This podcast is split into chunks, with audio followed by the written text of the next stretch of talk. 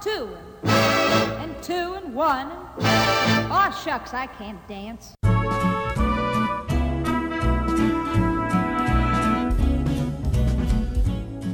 Hello and welcome to Stories from the Open Gov, a podcast dedicated to telling the stories about what open government and open data look like.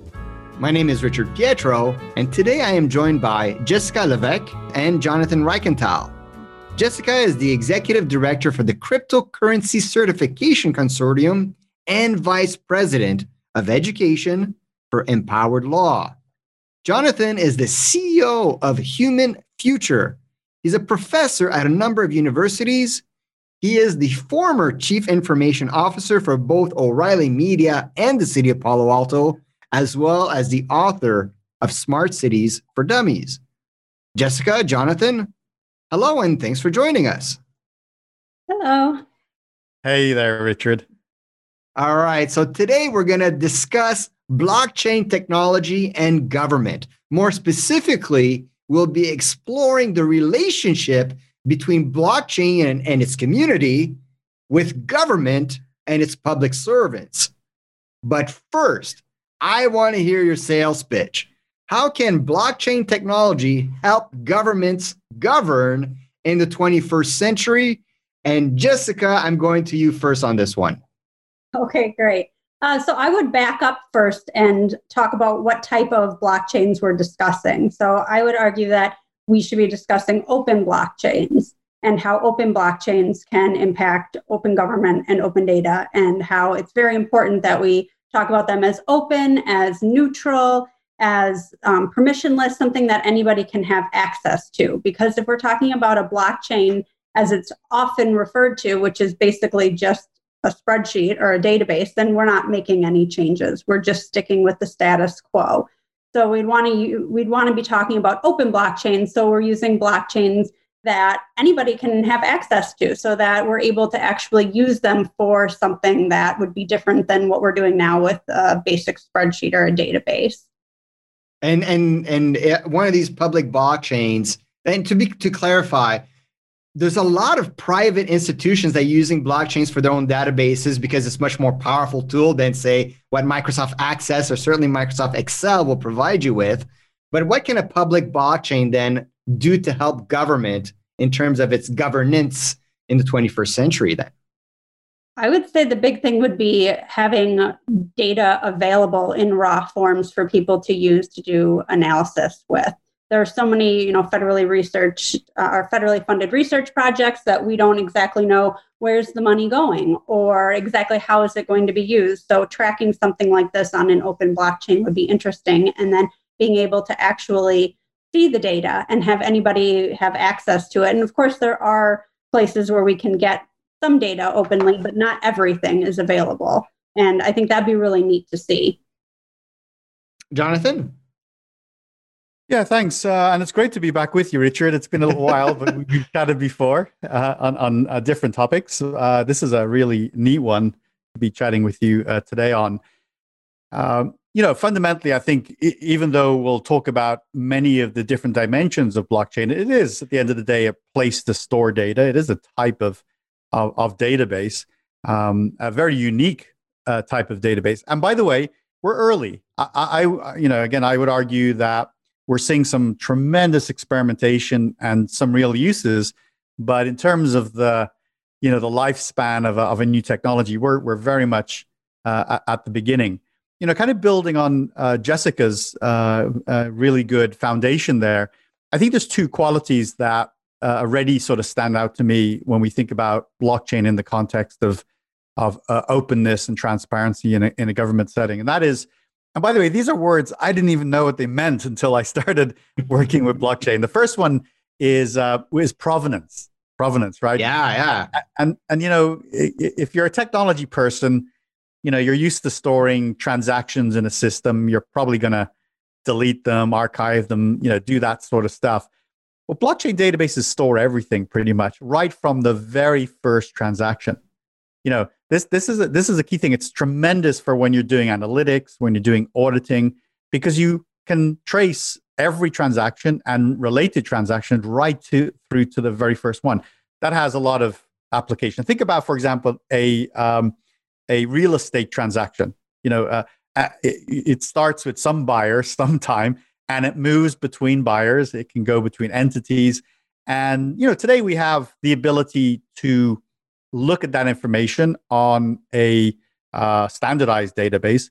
Uh, but what blockchain introduces, that's by default. By by absolute default, you can go and see what was the first transaction that happened with this real estate uh, event, and then trace it, you know, all through, um, you know, its its life to uh, to to today. The other thing, which is uh, another component, uh, is this idea of of you know think about a database. You can you can typically do uh, uh, create a transaction, read it, edit it, you know, delete it, update it. Those are the sort of real uh, basic features. In a blockchain database, we never delete anything. You know, it, it, it, and that you know that alone should make it valuable, right? Um, uh, uh you know, we we, want to know the history of birth certificates or you know um, uh, permitting, or we'll see mm-hmm. in the, as we talk about examples, all the different things that government does.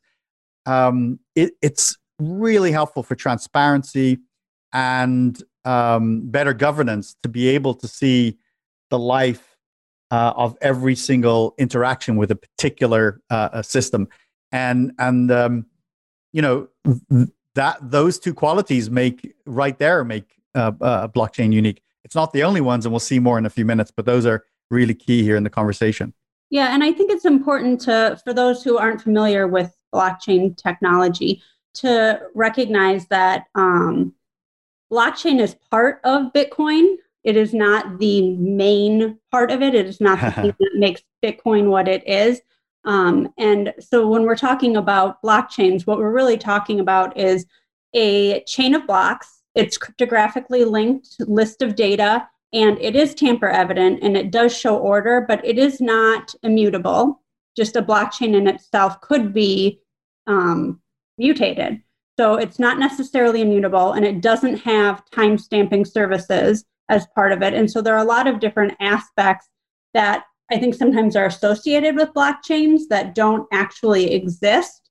So a blockchain is not a diverse group of people that are able to come together and um, use it to build and evolve and change things, right? There are other components that need to be added to a blockchain in order to really make it usable. And um, although I wish blockchains were magic because magic sounds lovely, I am drinking out of a Harry Potter cup, and clearly I like the idea of things being magical. But we do know that um, they're not magic, right? So you can't just sprinkle blockchains onto a current system of government and assume that it's going to fix all of our problems. Um, but they there are a lot of different things that we could do with blockchains that could improve our world which is i think what all of us really want is to make a positive change. And so they could be but i think we need to also recognize the limitations of blockchains. And while they are tamper evident and while they do show order there are a lot of other things that um, make for example bitcoin exciting that don't exist within just blockchain technology or distributed ledger technology.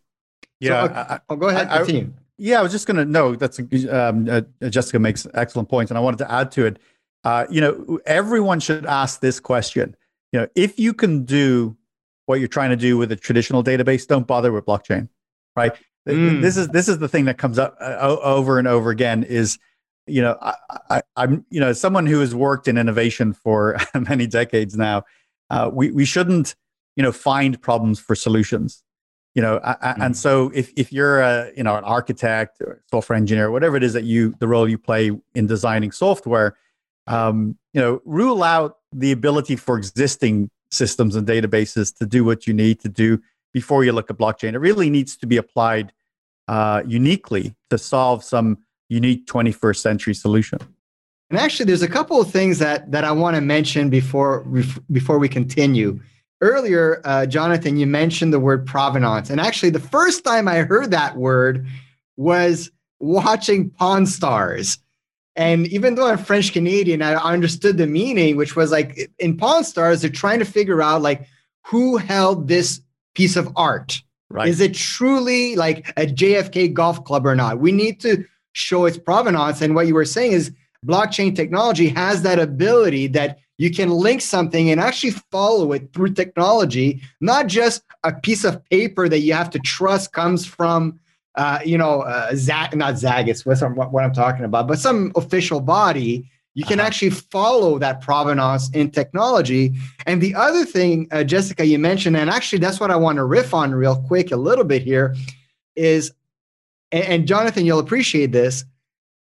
You use the word magic. Blockchain is not magic but I've always been told that technology needs to work like magic in order to be effective. And and that's why like I remember hearing a, a venture capitalist on a podcast many years ago, and, and he was saying, I only invest in things that I saw in Star Trek, right? and and we look at our smartphones, we look at all this technology around us, and for the most part, 99% of the population, I would argue, has no idea how a smartphone works. It just works like magic.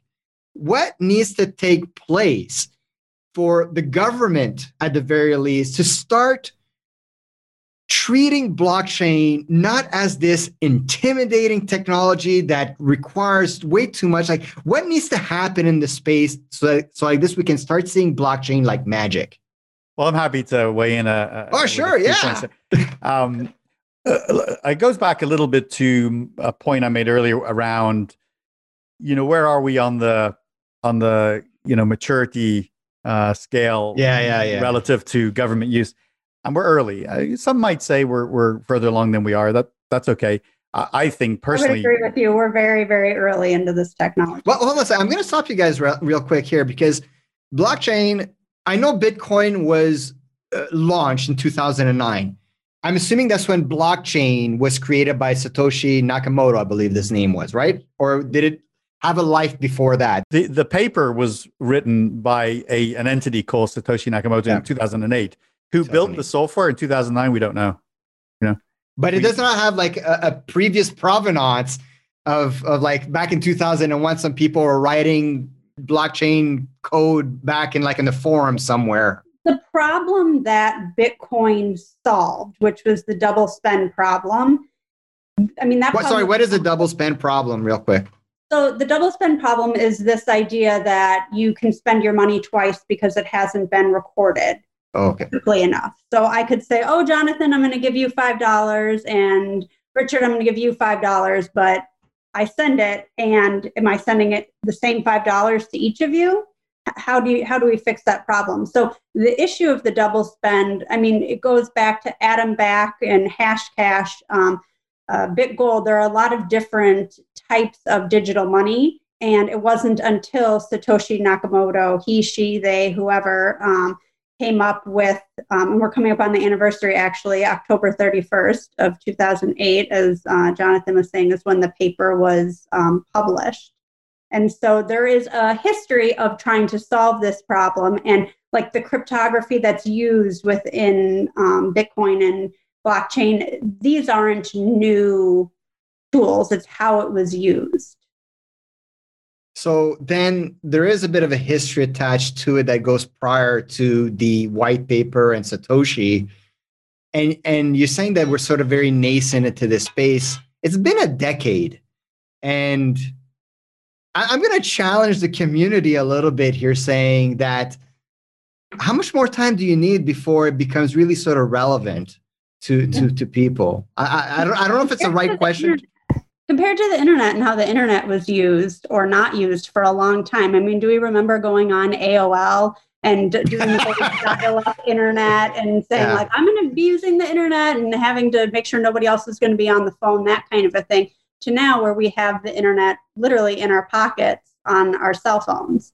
Um, and of course, not everybody in the world has that. That I'm speaking from a place of privilege in terms of having that. But the internet has evolved, and I mean, over decades, and it's still changing. We're still changing how we use it and coming up with new things. Um, and it took the government quite a while to um, want to use the internet and um, not just an intranet. But so um, I think that it is evolving pretty quickly in that it's open source, right? So anybody can go on the Bitcoin blockchain and um, use that code and make something else out of it. And so that's pretty unique and interesting, and it makes things develop faster. But also, um, there's a lot of misunderstanding with what distributed ledger technology is, and um, Bitcoin and other cryptocurrencies have a bad rap in some circles. And because of that, it's taking um, I think it ta- will take about the amount of time that the internet took in order to um, be seen as something valuable by a large portion of people versus mm-hmm. kind of the, our small set of people who currently think that it's really useful. So I would add, you know, as a clarifier to what I was saying, I'm I'm referring to the maturity of blockchain in government. Uh, okay. You know, so, so I, I just want to be real clear you know, blockchain in the financial markets is integrated to to a much greater degree and uh, has a in quotes level of maturity. Uh, I mean, it's used in production. You know, major institutions use it. Um, in what capacity, you know, if you don't mind me asking? Can you give us some examples and make it real for the audience a little bit? Well, one of the areas that uh, I was particularly intrigued with at the early in the early days, like all of five years ago, was um, was what's called cross-border payments, right? So uh, I think most of us can relate to this. You're you're sending money to a different country, and you know there there are uh, uh, go back ten years. There's a variety of ways you can do that. Uh, there's a few uh, you know dominant ways. You, you can use your normal bank, right? And and what you find with your normal bank is, and, and again, ten years ago, is to send money from San Francisco to London uh, would take the transaction would take about three, four, five days to settle, and uh, there was some overhead to it. There was a cost. Um, there was a small uh, likelihood, but not uh, uh, no likelihood of of some fraudulent activity happening with your account or, or with that transaction. Mm. Um, so a number of challenges. but you know, if you were prepared to pay a huge premium, there were retail uh, you know, cross-border options uh, uh, where they would, you know, upfront the money uh, on their side and then, you know, charge a premium for it. Well, how do you start to eliminate some of that friction, you know, between me, the sender in San Francisco, and the recipient in London? Um, well, you know, one of the qualities of blockchain is there there are pretty much no uh, brokers, no middle or intermediaries. Um, and so you look at a solution, a blockchain solution from a vendor called Ripple, right? Uh, and what that does is um, it initially uh, records the transaction in, uh, near real time uh, between myself and my re- the recipient in London. Um, and then it's it's hardened, if you like. You can't at that point change it because that's one of the qualities, again, as we talked about, of a transaction in a blockchain. And later on, the bank then just settles it in a normal fashion. So that enables you to have much uh, quicker transactions. So some of you who do bo- uh, cross-border transactions today, it's all black box. You don't know what's going on in the background, but you probably found that your transactions are moving faster. And one of the reasons for that is there's blockchain in the background. And, it, and go ahead, yeah. Well, I think that um, one of the pieces when we talk about um, it as a, a function or a form of money, we're talking about cryptocurrency um, there are thousands of different cryptocurrencies. People have gotten really excited. They've forked the code base and made um, variations of Bitcoin like Zcash, Litecoin. Um, you know, Ethereum is a um, open blockchain as well.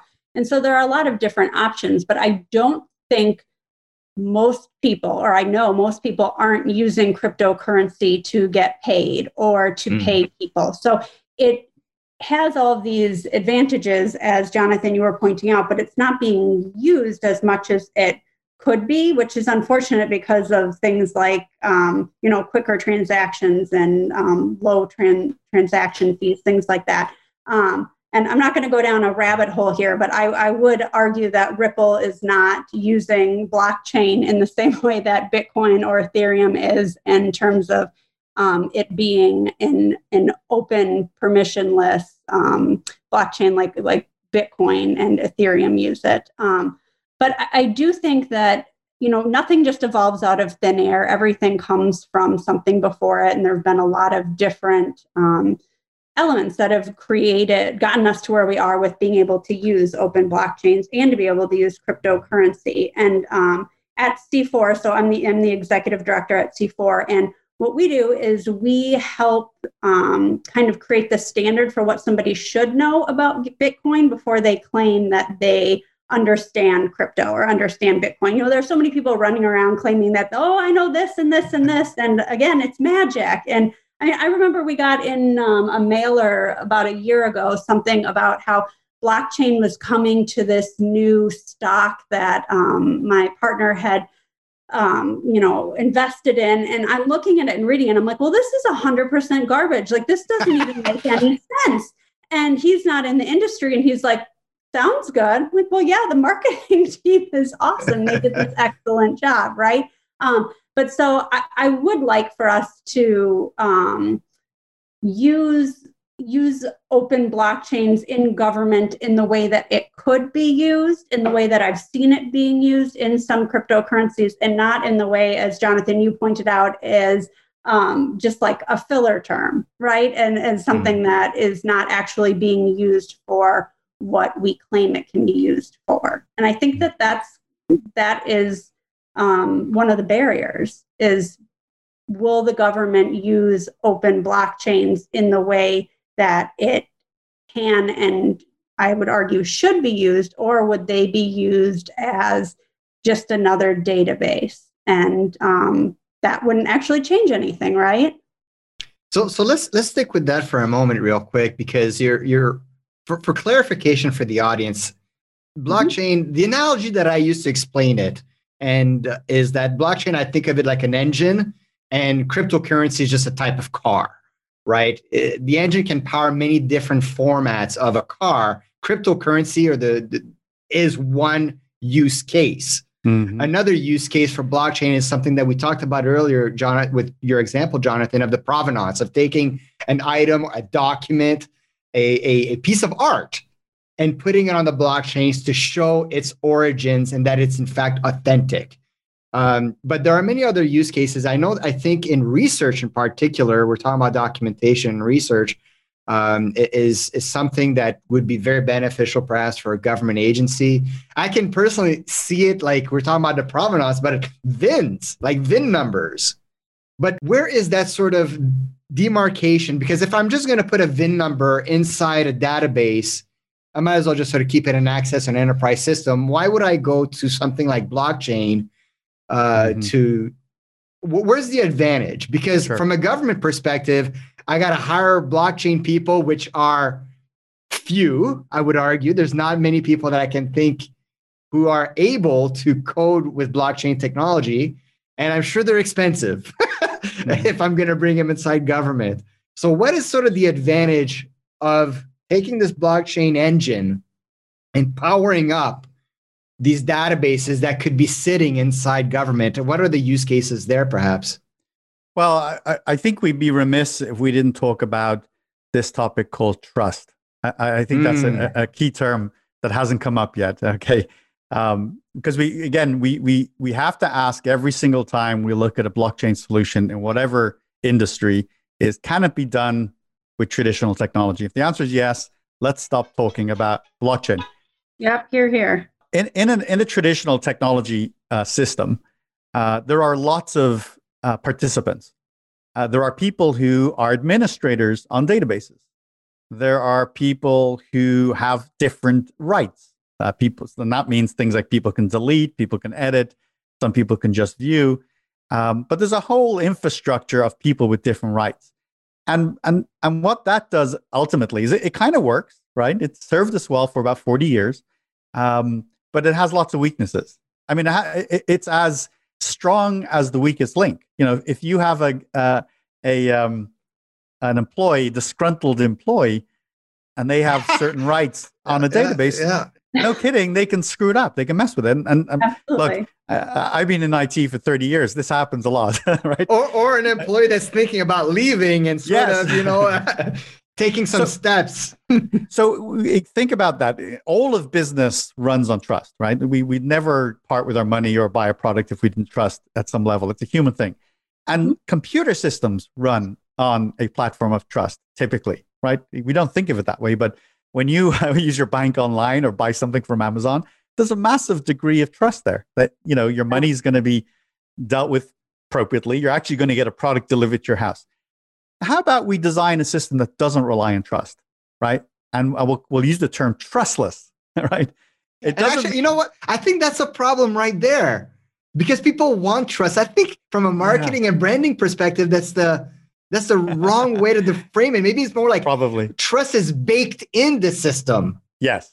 Well, I think when you talk about trustless, and I, I, should have said this when I was talking about double spending, is how do you trust that I actually have that five dollars and that yeah. I will give it to you, right? Mm-hmm. And so I think what Jonathan's getting at is that we don't want the system based on trusting a third party, having this one person like that that leadership um, role getting to make the decisions, but having it distributed, having the trust distributed rather than focused on one person. Is that what you're leaning into, Jonathan? I think you're you're starting to talk about trust. Yeah, yeah. Well, it's it it, it with blockchain, we're talking about the entire elimination of trust.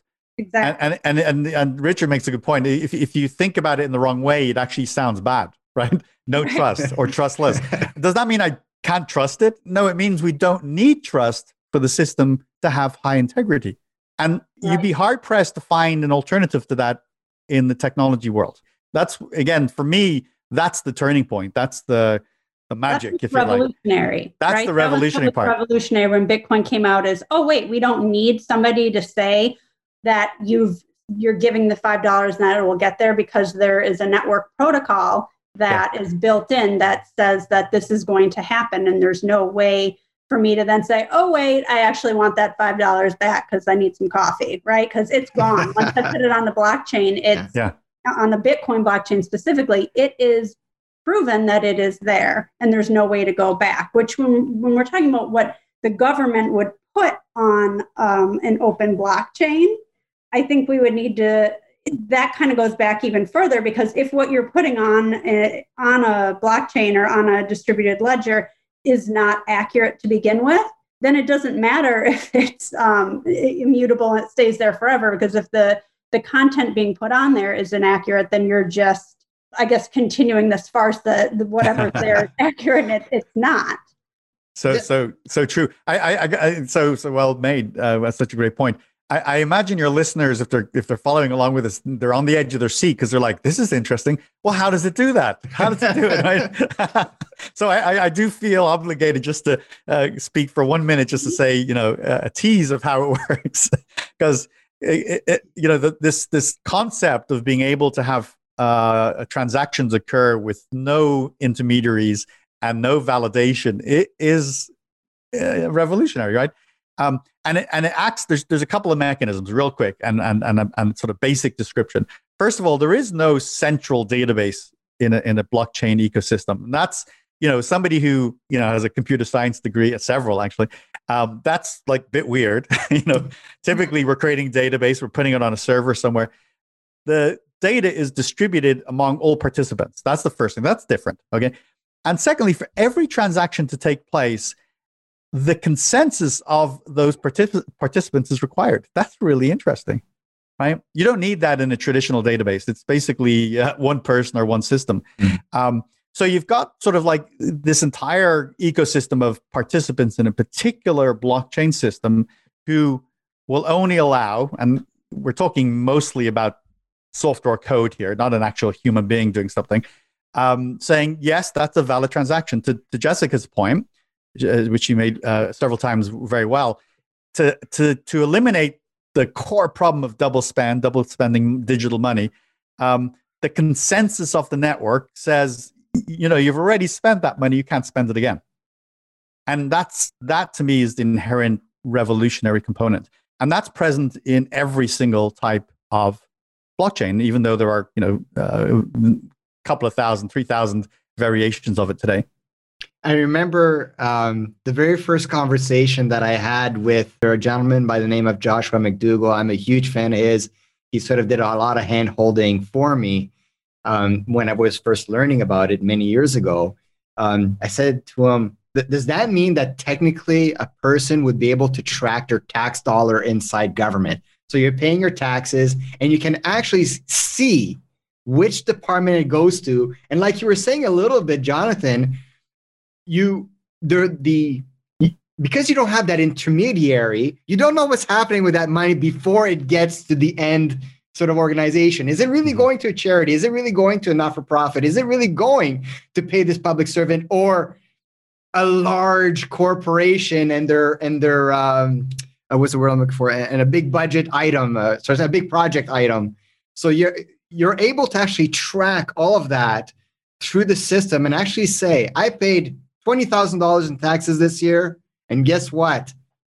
I know for a fact that it went to my government in these ways, which is yeah, fantastic. It would be amazing, right? Imagine being able to see, oh, but you know, 19,000 of that 20,000 was spent on like changing the trash cans into a different design. And you'd be like, they picked up trash outside my house. That's why that was the first. um, but y- you would see it and think like, well, what the hell? That $19,000, that doesn't seem like a, an reasonable yeah. yeah a reasonable place for that amount of money to go. And then you kind of can go back and see why that happened and what's going on. And to have that kind of transparency into where our dollars are going um, would be incredible it's also kind of scary because i do think that maybe $19000 is going to revamp the garbage cans in some in some areas so um, but i mean it is incredible let, let me give you a specific example uh, on that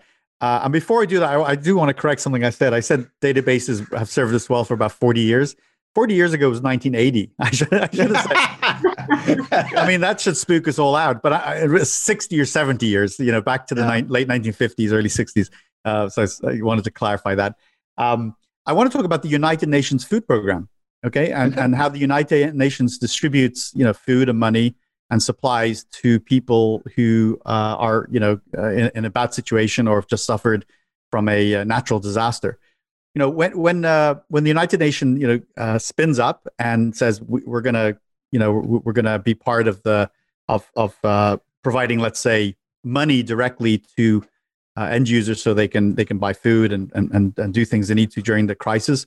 Um, you know, they they have traditional mechanisms by which that money flows through the ecosystem and it and it does as you can imagine in, in the old fashioned systems uh, touch a lot of brokers and intermediaries along the way and surprise surprise not all the money gets to the person it belongs to right not only because there's administrative costs but people aren't always good and they steal it right? Mm-hmm. um, and, and, so the question is how, how can we make sure that more of the united nations money goes directly to that end person uh, suffering a disaster and they can spend it and buy materials or it can and actually can deliver you know uh, uh, stuff for them?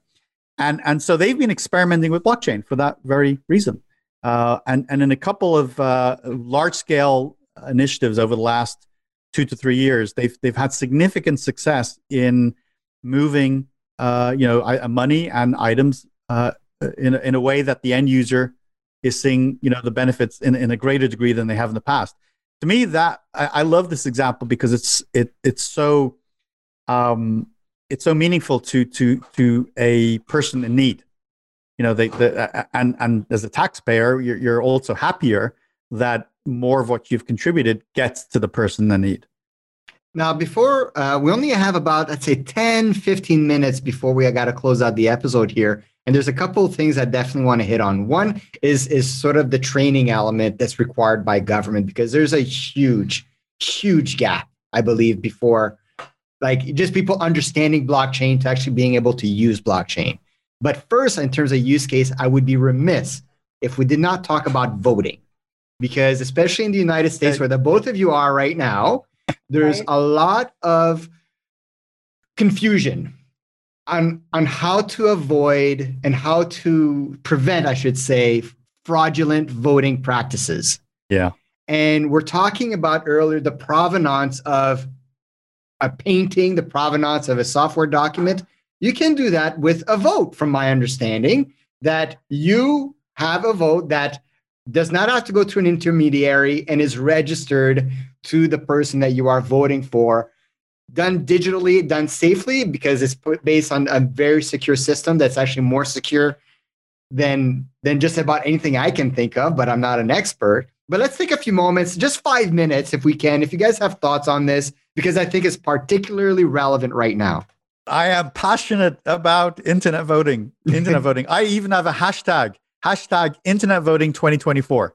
Internet voting 2024. And the reason why that is, is our next presidential election in the United States, whether it's at the city or state level, should be on the internet. We should have that option for voters. I'm not saying go national, do the whole thing on internet by 2024. That's ambitious, but let's get a state or a county or city on it uh, by uh, 2024. We can do this. It's so weird, this topic. I raise it a lot. I talk to lots of people.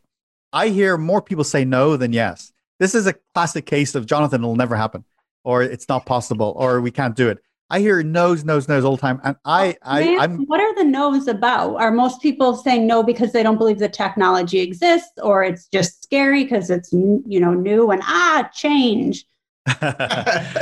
I, I, it's all of those, but I think fundamentally is the, the, the belief that it can never be secure, that no one will trust it, that that you, you to vote on your smartphone or your computer and know that that's recorded, um, it can't be can't work. And I want to say uh, you know, it, it, everything seems like no until it's yes, right? That's the famous saying. Because there is, there isn't an understanding of what technology is out there. That right. I mean, most people use cryptography every day, but don't realize that they're using it, right? It's like magic.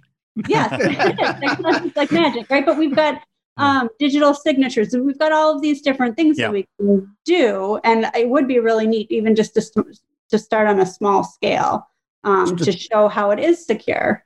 Totally, and and to give people the beginning of confidence, it's already done. I, I you know, there's. I'll give you quick examples. First of all, the country of Estonia does a lot of voting online. Uh, the whole country. It's a small country. They're you know they're digital native, and they've done it. Uh, Zug, which is a small you know town in Switzerland, does it.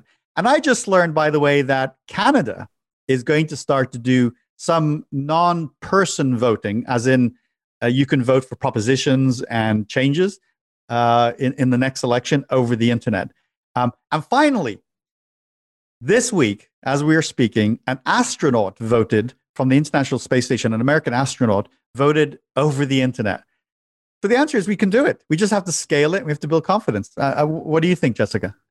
I mean, absolutely. I think that would be incredible. I did not know about this astronaut voting. I think that's so cool. Um, but so, yeah, I definitely think that um, it would be an amazing thing. And I see no reason, tech, you know, in terms of technology, why we couldn't make that happen. Mm-hmm. Um, of course, the, the roadblocks are often not that we don't have the tech for it. It's that we don't have either an understanding of the technology or and we don't have the internal infrastructure that's needed in government to make this happen. Um, or like we talked about earlier, change is scary. And um, I worked in public education um, earlier in my career, and um, I know that change is very difficult in public institutions, and to you know you have to have change management and technology in this sector is very far behind. I mean, it is a huge hurdle. When I left public education to move into um, the, this field, I was so far behind. I mean, just little things I didn't even think of because I'd never been introduced to them. But suddenly it was like I was learning five new technologies a day, all these new apps, all this software. And everyone else on my team is like, well, yeah. And I'm thinking, like, okay, so it, it, was a huge learning curve. And I didn't think I was that far out of it. Um, but it turns out I was. But so it's a huge undertaking in terms of educating people, not only about the technology that we're talking about and how to use it, but all the other pieces of technology that come into play. And it's scary to say that, oh, yeah, I'm on board with implementing something that I don't completely understand. And there's all kinds of negative press out there. You know, like we were talking about the word trustless. what does that mean? And so th- there are all of these different stories going around, mm-hmm. um, scare stories that really impact us being able to do this. But I think that there, the people that understand the technology can see how this would work. Um, and that's exciting, really is.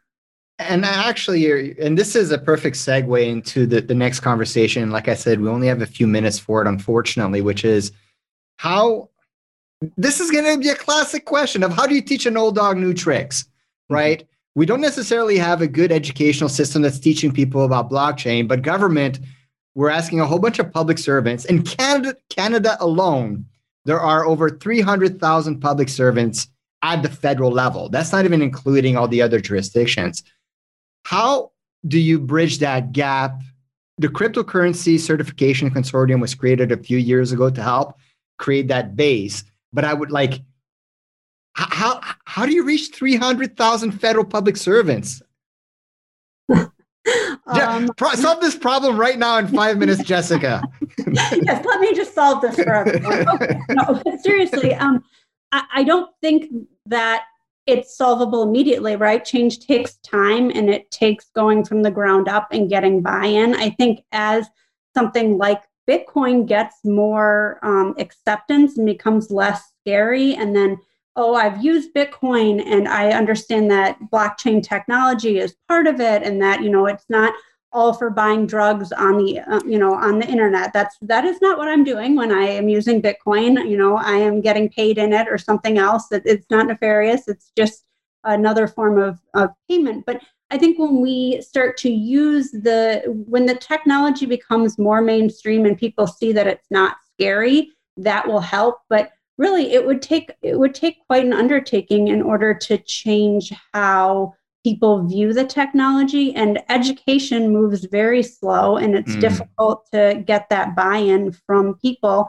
um, but once it happens I, I think that we we have other forms of technology that will aid us in this like youtube there are hundreds thousands of youtube videos of course you have to sort through what is credible and what isn't which is another issue um, but the, the information is already out there. And I think it's marketing um, it better, getting the information out further. I mean, it's things like this podcast, people just listening um, to something and by way of that other conversation, they learn about open blockchains. I think that's a big part of it. Um, but you know that's also what we're doing at c4 we're creating a course right now for people who want to become certified bitcoin professionals um, so that we have credible information that they know comes from people who are um, trained in this technology. And so we've got our, our board members and our CBP committee members are all working within the industry and creating, um, back to that word, trust, trust in the information that's being shared. And so I think that th- that's really important, but there is no easy answer. I wish there was. This is again like magic. I wish that um, you know, informing people was like a cupcake and I could put the magic sprinkles on top and you can all take a big bite and, you know, cake's delicious and then we're all happy in harmony. But it's, it's really not that easy. I don't know, Jonathan, do you have ideas for how this could actually be implemented? I'm a bit idealistic, I think. sure, sure. Well, uh, you know, most government workers don't know how to program JavaScript, right? Uh, mm-hmm. Most government workers don't know what an Oracle database is the same applies to blockchain. The vast majority of government workers will never need to know anything about blockchain. In fact, most humans will never need to know about mm. blockchain. What we need is, uh, you know, a, a, cadre of engineers and architects, um, you know, visionaries behind the scenes who who see the value and and uh, offer a, a, solution that's superior to the one that's used for, uh, you know, identity management or or voting in the future. I think that that's important to remember.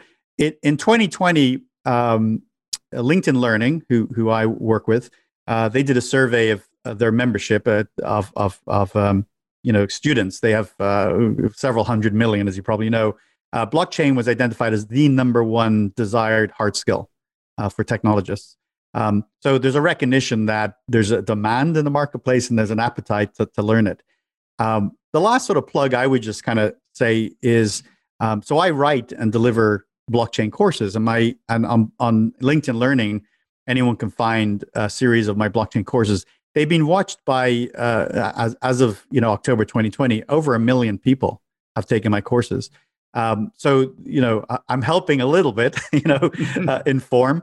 Uh, but you know what it comes down to is, and this is the same thing. This is the advice all advisors give to every startup. The only thing that matters is a good idea. The only thing that matters is a good idea. Everything else is just sort of periphery to that. And so it, I love the use case of uh, hashtag internet voting 2024. because because it solves a problem. Blockchain potentially solves a problem that's hard to solve today. If we can apply blockchain technology in the back end, uh, reliable, mature blockchain technology, and we can get internet voting, how cool would that be?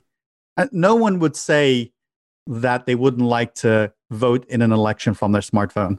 I, people would love that. You know, I'm still I'm waiting. You know, I, I, here in California, we got the um, we we got the mail-in voting, right? So you know, you got to you get some paperwork. It's multiple sheets. You got to sign certain areas. You got to put it in multiple envelopes, and certain aspects of the envelope needs to be you know a certain way so that the signature can be seen through a gap. And then you got to find a place to mail it. And uh, I mean, it's a, it's an ugly mess and that's why this election is going to be uh, quite quite quite the event.